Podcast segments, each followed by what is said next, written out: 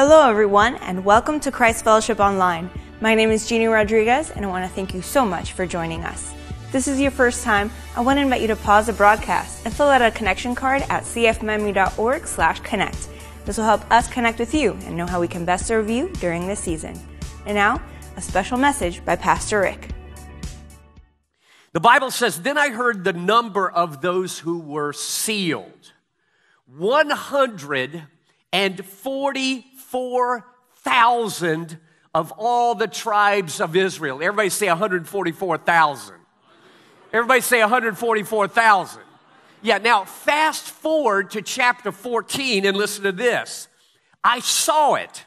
It took my breath away. The Lamb, that is Jesus, standing on Mount Zion, and 144,000, what's the next word? Yeah, standing there with him. His name and the name of his Father inscribed on their foreheads. Everybody stop right there, grab a seat, and I want to set things up today by, by sharing this with you. My childhood was lived out mostly in the 1960s. Now, if you know anything about the decade of the 60s, you know it was a decade marked by traumatic, traumatizing moments. For example, there was the traumatic assassination of the President of the United States. Saw it on TV. John F. Kennedy was assassinated. Robert Kennedy was assassinated traumatically. Dr. Martin Luther King was assassinated traumatically. So the 60s were, were, were marked by these traumatic moments in time. But, folks, if there was a traumatic season of time that defined the 1960s, it would be the Vietnam War. That war dominated the 1960s from start to finish through that entire decade, and it did so in a traumatizing way because it touched nearly every neighborhood. Because all of these kids were being called up to go fight in that war. For example, in, in my little neighborhood alone, I just recall every kid who turned 18 and graduated from high school, they just disappeared. They were just gone from our neighborhood. Why? Because they had gone to fight in that war in Vietnam. Now, I want you to stay with me because I knew some of those kids. I was younger, I was 12 and 13, but I knew some of those 18 year olds. And check this out I knew them before Vietnam and I knew them after Vietnam. Put another way, I knew what they were like pre Vietnam and I knew what they were like post Vietnam. And let me tell you, some of them, the trauma traumatized them to the point that they came home with post trauma stress disorder. In other words, pre trauma, they were whole. Post trauma, they were broken. Pre trauma, they were happy. Post trauma, they were troubled. Pre trauma, they were healthy. Post the trauma of Vietnam, many of them became addicts to drugs. Many of them became alcoholics. And many of them even became homeless.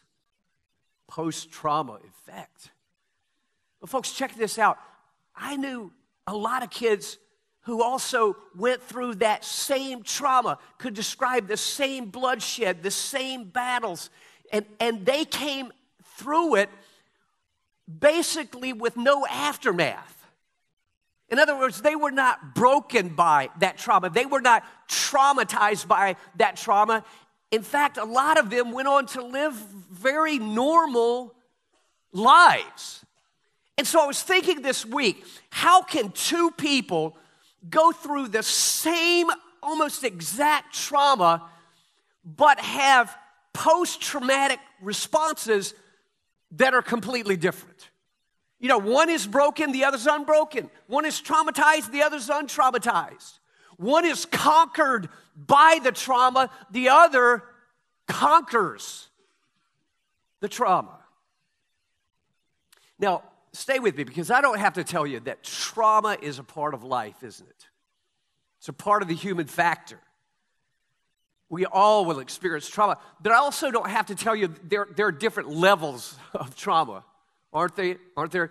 You know, there's the what I might call the level one traumas that that we face regularly. You know, financial traumas, relational traumas. But then there are what I would call great tribulation. I mean, great traumas in life, like the trauma of being sent into war, the trauma of losing an arm, a leg in that war, the trauma of facing a disease like cancer, the, the trauma of being abused by a, a parent or being abused by a spouse, the trauma of having a child with cancer, the trauma of losing a child to cancer. In other words, there's traumas and then there are great traumas in life. But here's my point we all have post trauma responses, whether it is level one trauma or whether it is the great traumas of life. We all have post trauma responses. And some people respond to trauma with, you know, just disorder. By the way, let me say this anybody who went and fought in any war, thank God. However, you came through it, we thank God. Amen? I want to be clear on that. You fought, and we're thankful for it. But I'm just saying, you know, some respond with, with disorder to trauma, some respond better than that. But here's my proposition this is what I want us to walk out the door with since we all are going to face trauma in our lives, level one and great trauma, why not come through that trauma still standing, which is exactly what God wants for you? You see, Satan wants your trauma to traumatize you. God wants your trauma to build you. Satan wants your traumas to break you. God wants your traumas to make you better. Satan wants your traumas, traumas to conquer you. God wants you to conquer your traumas in life. You say, well, Rick, how you don't know what some of you are going, I'm in, I'm in, I'm in the great traumas. some of you are going, I'm in the level one traumas. You know, how do I conquer these traumas? We're going to find out today as we look at 144,000 Israeli Christians who will eventually, at some point in the future, go through the greatest trauma the world has ever known. And we're going to learn from them.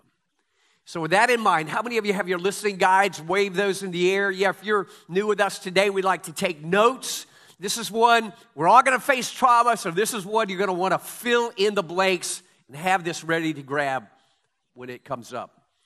So, here we go two thoughts about trauma. Big number one some Christians are called to face great trauma. Some Christians are called by God to face great trauma. You say, Rick, why would God call us to face trauma? We're going to find out. So let's, let's, let's move ahead in chapter 7 a little bit so I can just sort of set the parameters of this, of this message. Chapter 7, verse 14 says this these are they who have come out of the, what's the next two words? Say it like you mean it. Yeah, these are those who have come out of great tribulation. Now stop right there. Because that phrase, great tribulation, is a translation of two Greek words mega thalipsis. I always tell you, your Bible originally written, Koine Greek, in the New Testament translated English, Spanish, French, whatever. That phrase, great tribulation, two Greek words, mega thalipsis. Everybody say mega. Everybody say thalipsis. Everybody say mega thalipsis. Here's what it means mega obviously means great, thalipsis means tribulation, or more explicitly, trauma. The kind of trauma that is shock in it, it has shock to it. And folks, the point is, this world is destined for a future three and a half year period of time that will be a trauma, that will be a shock to this earth, the likes of which the earth has never seen before. Jesus described it like this in Matthew 24. He said, For then shall be great, what? Yeah, tribulation. How great? Such as was not since the beginning of the world to this time, no, nor ever shall be. Get it, folks? It is going to be a war between two worlds. It'll be a war between the world of God and the forces of Satan. The weaponization of God and the weaponization of Satan, and it will be the conflict of the ages. But don't miss this. This is what I want us to understand. There are 144,000 Israeli Christians, listen to this, who are going to be chosen by God to go through that great trauma, the great tribulation. Now, I want you to put your thinking caps on because that period begins in chapter 6, verse 12, the great tribulation. You can think about it like this chapter 6, verse 1 through verse 11 is the tribulation. We've talked about it. It's just it's just a world without God, and it gets crazy. That's the tribulation. It'll be three and a half years. The beginning in chapter 6, verse 12, we now enter into the future great tribulation, another three and a half years of great trauma. Here's what it'll, it will look like. Listen to verse 12. I watched as he opened the sixth seal there was a great earthquake. It's not like a regional earthquake, it means the earth itself shook, the whole planet. The sun turned black like sackcloth made of goat hair. The whole moon turned red, and the stars in the sky fell to the earth as figs drop from a fig tree when shaken by a strong wind. The heavens, that is, the galactics, receded like a scroll being rolled up, and every mountain and island was removed from its place. We went over this last time. If you weren't here last week, you need to get this because it will, it will reinforce your faith in the scientific accuracy of the Bible. Please go back, listen to it, it's online. But watch this, verse, verse 15. Then the kings of the earth, the princes, the generals, the rich, the mighty, and everyone else, both slave and free, hid in the caves among the rocks and the mountains. And they called to the mountains and the rock. They start crying out to the mountains and rocks Fall on us, kill us, and hide us from the face of him who sits on the throne. Who is that? That's God. Chapter 4, read it. And from the wrath of the Lamb, who is that? Jesus Christ. Read it. Chapter 5, verse 17. For the great day of their wrath has come, and who can withstand it? You say, Rick, what the heck is that? Listen, it's not what the just what the hell is it, it's what the heaven is it. Because what you have here is heaven and hell engaging in the conflict of the ages. This is God attacking Satan on the earth with the goal of taking back this planet so that there will be no more sorrow and no more pain and no more suffering and no more war and no more hatred and all the stuff. God wants to take this world back to the way it was in Genesis 1 and 2 when He created it in perfection. But it will be the conflict of the ages as God in verse 12 begins to unleash His arsenal and Satan unleashes his. But, folks, check this out. Just as God begins to unleash all of his wrath in chapter 6, all of a sudden in chapter 7, he hits the pause button. He's, it's like he calls, time out, time out, hold it. You get the idea. Look at verse 7, or chapter 7, verse 1. Watch this. after this, after what? After God launches his wrath against Satan and all of this trauma begins to hit the earth. After this, watch this, I saw four angels standing at the four corners of the earth. That means north, south, east, and west, holding back the four winds of the earth to prevent any wind from blowing on the land and on the sea or any tree. In other words, God commands these four angels to restrain, to hold back his wrath. It's almost like, it's very explicit in the Greek. It's like they're struggling to stop it. God has, God has unleashed his wrath, but all of a sudden he says to these four angels, I've already let my wrath go, but I need you to hold it back for a moment. Why? Look at verse 2.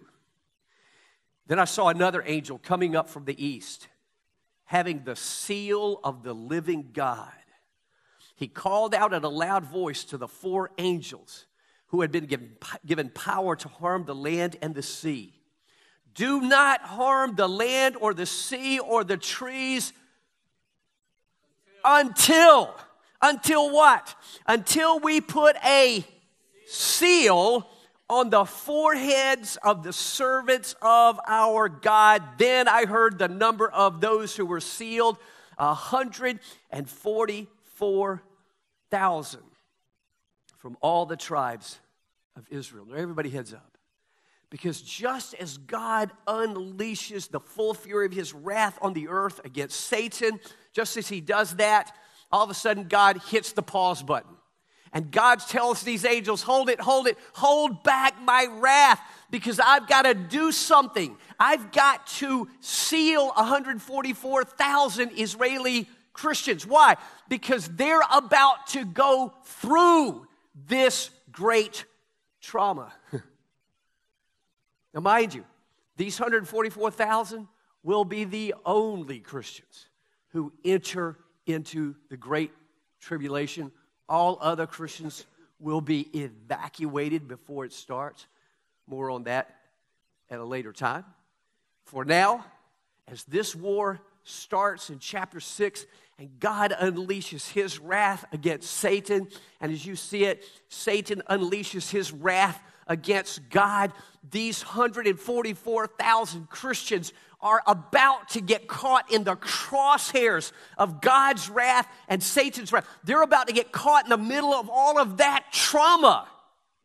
So, God wants to mark them before they go into that trauma. You say, why?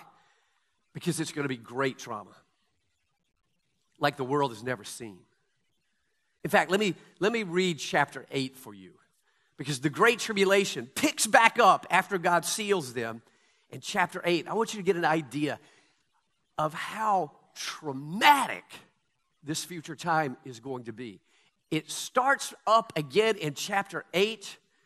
I want to read to you beginning in verse 7 just to give you an idea. And by the way, it starts up again in chapter 8 and it goes chapter 9, 10, 11, 12, 13, 14, 15, 16, 17, 18 chapters, all the way to chapter 18, where Christ returns in chapter 19. So 13 chapters of great trauma. Let me give you a taste of it in verse 7, chapter 8. The first angel sounded his trumpet. These are the trumpet judgments, which are eventually followed by the bowl judgments, as God just dumps out his wrath on Satan. And there came hail and fire mixed with blood, and it was hurled down to the earth. A third of the earth was burned up, a third of the trees were burned up, and all the green grass was burned up. The second angel sounded his trumpet, and something like a huge mountain, all ablaze, was thrown into the sea. This is an asteroid or a planetoid thrown into the waters and a third of the sea turned into blood. A third of the living creatures in the sea died, and a third of the ships were destroyed. The third angel sounded his trumpet, and a great star, blazing like a torch, fell from the sky on a third of the rivers and on the springs of water. The name of the star is Wormwood. A third of the waters turned bitter, and many people died from the waters that had become bitter. The fourth angel sounded his trumpet, and a third of the sun was struck, a third of the moon, and a third of the stars, so that a third of them turned dark. A third of the day was without light, and also a third of the night. As I watched, I heard an eagle that was flying in midair call out in a loud voice, Woe! Woe! Woe to the inhabitants of the earth. Why? Because of the trumpet blast about to be sounded by the other three angels. Again, folks, this will be trauma on this earth like the earth has never known before. It will be the forces of God weaponized God's angels against the forces of Satan, his angels weaponized. It'll be a trauma like the world has never seen before. But don't miss this. This is what I want you to get. These 144,000 Christians are going to have to go through those years of trauma. But you see, here's the point it raises a question why them? Why do they have to go through it? Why is everybody else pulled out of the way? And why does God say, You're going through it? And not only that, what is the point? What is the purpose of putting them in the midst of this trauma? Why would God do, do that to them? What's the objective? What's the mission? What's the purpose?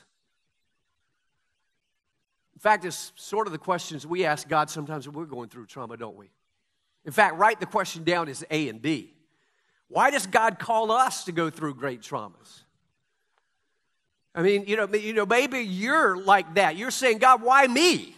You know, why are you, why are you seem to not have all of my neighbors? God, I've served you faithfully. God, I've been, I've been a follower. I've, I've loved you. So, God, why are you choosing me to go? Why am I losing my job? Why is my business?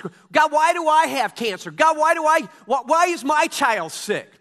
God, why are you making me go through this trauma? And what's the point? What's the mission, God? What's the objective? What's the cause? God, it just doesn't make any sense. Well, I tell you what, hold on to that thought. And let's fast forward, grab a couple of pages, and go over to chapter 14. Because I think we get the, the answer to the why question. Why do you go through trauma? Write this down as B. Those who stand through great trauma are trophies of God. Now let's fast forward. These guys start, these 144,000. Let's go over to chapter 14. Now, before I read these pages of chapter 14, let me tell you, by the time we get through, we've gone through chapter 7 all the way through chapter 14, you need to know the tribulation will be, it'll be coming to an end. It will have raged on this earth for three and a half years. And Christ is about to make his descent back to the earth to recapture this earth for us. But watch what happens. Here's what I love. Listen to verse 1 of chapter 14. I saw it, it took my breath away. The Lamb, that is Christ, standing on Mount Zion, and 144,000, say it with me, standing there with him. Everybody heads up. Picture these 144,000 enter into this great trauma in chapter 6. And they go through this trauma for three and a half years. And three and a half years later, what is so spectacular about them is we find them still standing. And not only standing, standing with Christ. You say, meaning what? Meaning when a lesser Christian would have been broken, they were unbroken. Meaning when a lesser Christian would have been traumatized, they were untraumatized by it. Meaning when a, when a lesser Christian would have been conquered by the trauma, these 144,000, there's nobody in history like these people. They not only are not conquered by the trauma, as we might expect, they conquer the trauma. In fact, they are more. They will be more than conquerors because not only are they still standing, that's one thing, we survived, but they're standing with Jesus. In other words, in spite of the fact that some of the trauma that they were enduring during was coming from the wrath of God, yes, some of it was from Satan, but they were getting, there, they will get caught in the crosshairs of that, that wrath and that judgment. But in spite of that, they don't defect. They don't say, hey, God, we've had enough of this. We can't believe you put us in the middle of this. We're out of here. We're not following you anymore. No, after three and a half years of the greatest trauma any human being will ever endure, they're not only still standing, they're standing with Christ. Now, everybody lean in. Because there's no apparent reason why these 144,000 are chosen to go through this great trauma. I mean, there, there, there, seems to be no mission. You know, some people will say, oh, they lead a great revival. There's no evidence of a revival. In fact, everybody on the earth has sent strong delusion. There's no evidence of that. So, so the only reason, apparently, that they are sent into this great trauma is to end up standing through the trauma and standing with Christ. In other words, this world is going to be so dark. This will be the darkest history in mankind's history ever. And sin will prevail and godlessness will prevail. But God will want to show the world what a true Christian looks like. And these 144,000 will be standing there like a trophy for God.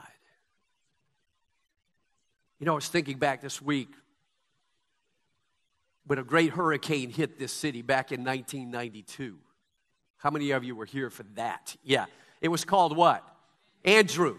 And every house in Miami had to go through that trauma of that storm. But you know the story. Some houses were ill equipped to withstand that storm, storm, and some of them were destroyed by it.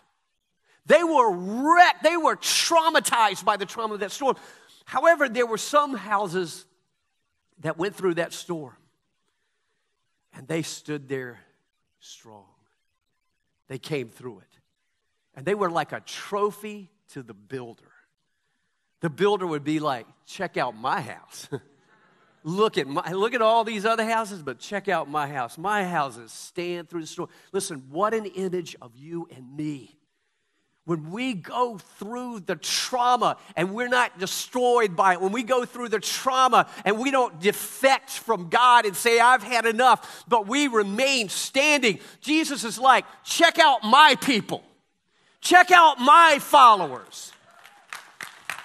They endure, they stand. Check out Blackwood. You know, he has been through some traumatic times trying to get Christ Fellowship poised to be a church. He has gone through, and he's still standing. He got hit with a, her, with a heart attack, crushed his heart, but he's still standing. He got hit with stage three colon cancer, but, but he's still standing.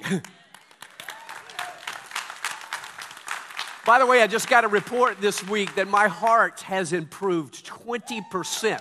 Very unusual. I think which is where all this energy is coming from. But listen, listen, listen. For you, your spouse left you, but God says, Look, you're still standing. You lost your job, but God says, Look, you're still standing. God says, you know, you're, you've been abused by, by your parents or abused by someone, but you're, you're still standing. God says you got, you've got stage three, you've got stage four colon cancer, or whatever cancer, breast cancer, but you're still standing. And God says you are a trophy for Him. You see, folks, why do we go through turbulent times? Sometimes you need to know God doesn't cause it. God doesn't say, I'm just going to hit you today. But since you it's going to come, it's a part of life. God says, I want you to stand through it like a trophy, a trophy of your commitment to me, so that we say, no matter what comes, I'm not leaving God. You remember Job? Job said, Though he slay me, yet will I trust him. My Lord knows the way for me. When everybody around Job said, Job, why don't you commit suicide and curse God before you do it? Job said, I will not sin against God with my lips. I will not walk away with God. I don't care if He kills me. I trust what He's doing. He knows the way for me. That's what God loves. When we trust Him, no matter what comes. And listen, here is what reinforces us to stand. I got to hurry, write this down as number two. God has placed His seal in you. God has placed His seal in you. Listen to chapter 7, verse 1, backing up to the beginning of the tribulation. After this, I saw four angels standing at the four corners of the earth, holding back the four winds of the earth to prevent any wind from blowing on the land or on the sea or on any tree. Again, God just begins to unleash his wrath against Satan, and then all of a sudden he says to these angels, Hold it, stop my wrath, hold it back. I've got these 144,000. They're going to go through this trauma that's coming, and, and I've got to do something for them before they face that trauma. And what does he do for them? Verse 2 Then I saw another angel coming up from the east, having the seal of the living God. He called out in a loud voice to the four angels who had been given power to harm the land and the sea. Do not harm the land or the sea or the trees until we put the seal, a seal on the foreheads of the servants of our God. Then I heard the number of those who were sealed 144,000 from all the tribes of Israel. It's amazing. God commands these angels to hold back his wrath until he can put his seal on the foreheads of his 144,000 servants. Again, that I heard the number of those who were sealed. Everybody heads up. Because the word seal there is a translation of the Greek word sphragizo. And sphragizo is a word that means a seal of authority. I'm supposed to have a dollar bill with me up here today, but I forgot it. So, anybody got a dollar bill? A one? Put it up on the screen. There is a one dollar bill. You got one, Tony? Thank you, sir. Thank you, sir. Let's come in close on this one. If you look on the back of a dollar bill, it says, I tell you what, let's just leave that one up there. The Great Seal, give me the next one. This is my fault. The other side of the seal says, of the United States of America. Say, you say, meaning what? Meaning this legal tender bears the seal of the highest power in the country, literally the government of the United States of America. That means this is the property of this country, and this seal proves that. Listen, just like that, before these 144,000 enter into this great trauma, God puts his seal on their forehead. It's not the seal of the United States of America. It is the seal of the name of Jesus Christ, and it is the name of the living God, Yahweh, is put on their forehead. Why? It is there to protect them, it is there to serve as a sign to the angels to watch over them as they go through this trauma. Now, folks, with that in mind, write this down as A. God sealed you with his presence. I'm going to keep this dollar, okay? I'm going to need it for the next services. Ephesians 1, listen to this. Listen, listen to what he did for you. When you believed, all right, this is every Christian in here. When you believed, you were marked in him with a, a seal. Sphragizo, same word. And what is the seal? The promised Holy Spirit who is a deposit guaranteeing our inheritance until the redemption of those who are God's possession. Listen, listen, every, every Christian heads up. The moment you trusted Christ as your Savior, it was like God said, okay, hit the pause button. Before you go on and face the traumas that are coming into your life, God says, I need to mark you. I need to put my seal not on you, but I need to put it in you.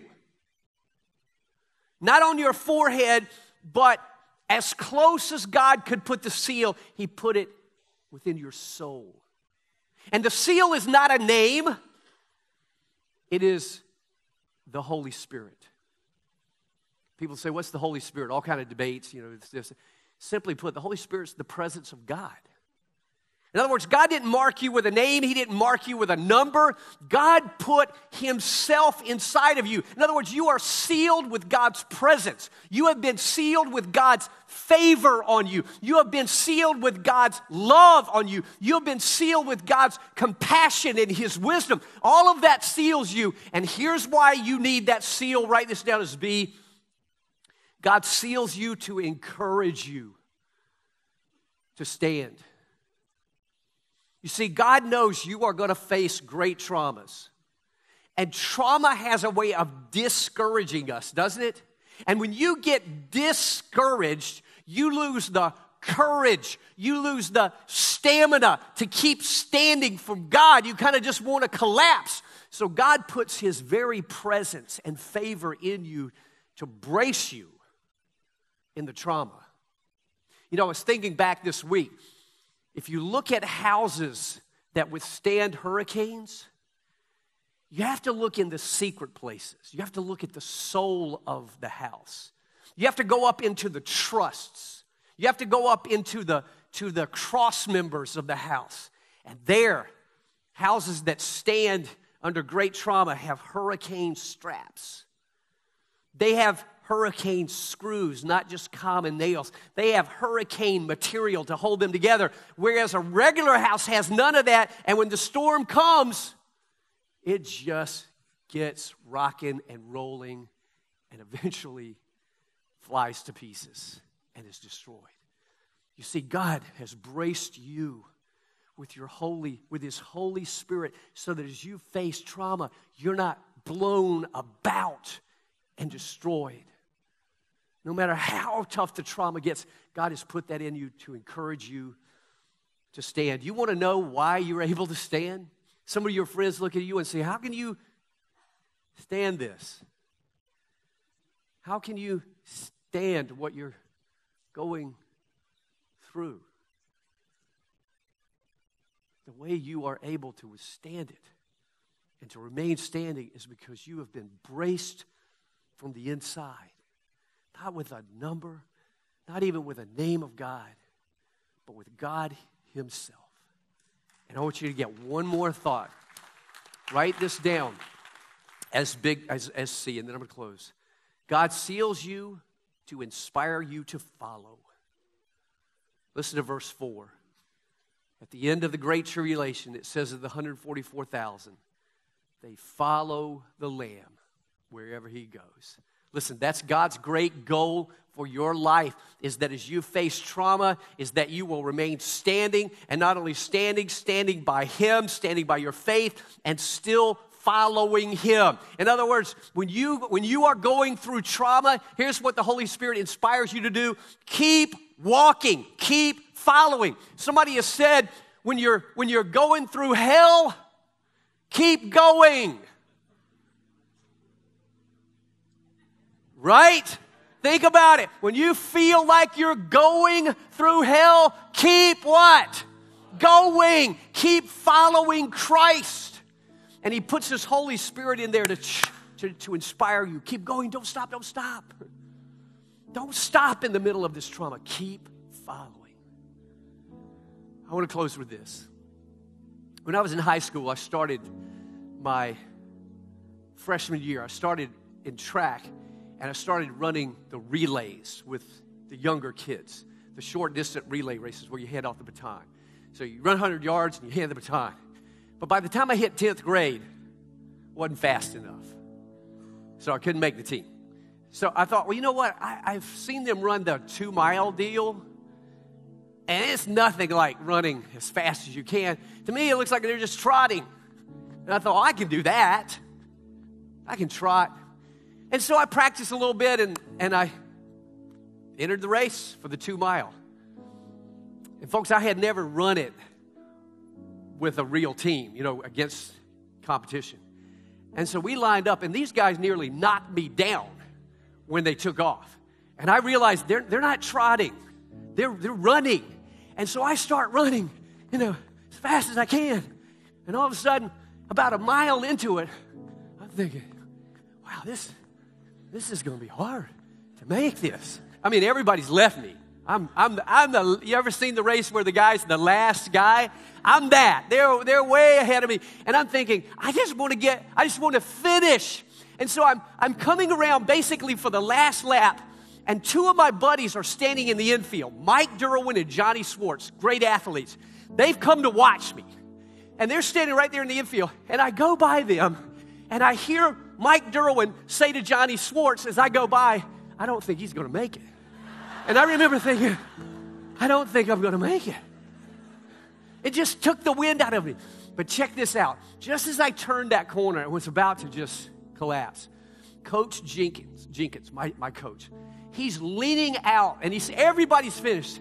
And he goes, Blackwood, great stride. Keep going, keep going. And I remember I go like this. I go, you know, and then I hear coach go, great stride. And I thought, I do have a great stride. I do. and and I finished the race. Listen, I think God wants me to give you a word today. You got a great stride. Don't stop. Don't listen to Satan. Keep following and keep standing. Well, let me pray for all of us. And then I'm going to ask our pastors to come forward. Let me pray for you. God, thank you so much for the promised Holy Spirit who indwells every one of us. God, you didn't seal us with a number, you didn't even seal us with a name. You sealed us with you, and you have braced us to keep us strong when the winds are howling, when the hurricanes are blowing. God, we thank you for that. Thank you for sealing us. God, I pray over every person at Christ Fellowship, over every campus. God, especially for those who are going through traumas and great traumas. God, that they will not listen to the voices of Satan, to the voices of people who would, who would discourage them, but they, they would listen to the voice of the Holy Spirit in their heart who is saying, Keep going, keep. Lord, I speak for all of us. We love you so much. Thank you for the way you love us. In your precious name we pray. And all God's people said, Amen. I'm going to ask our campus pastors to come forward now. Christ Fellowship, I love you all. God bless you. If you want to take your next step as a believer, we want to hear about it. Let us know at cfmiami.org slash connect and filling out a connection card. We want to thank you so much for joining us. We love you and God bless.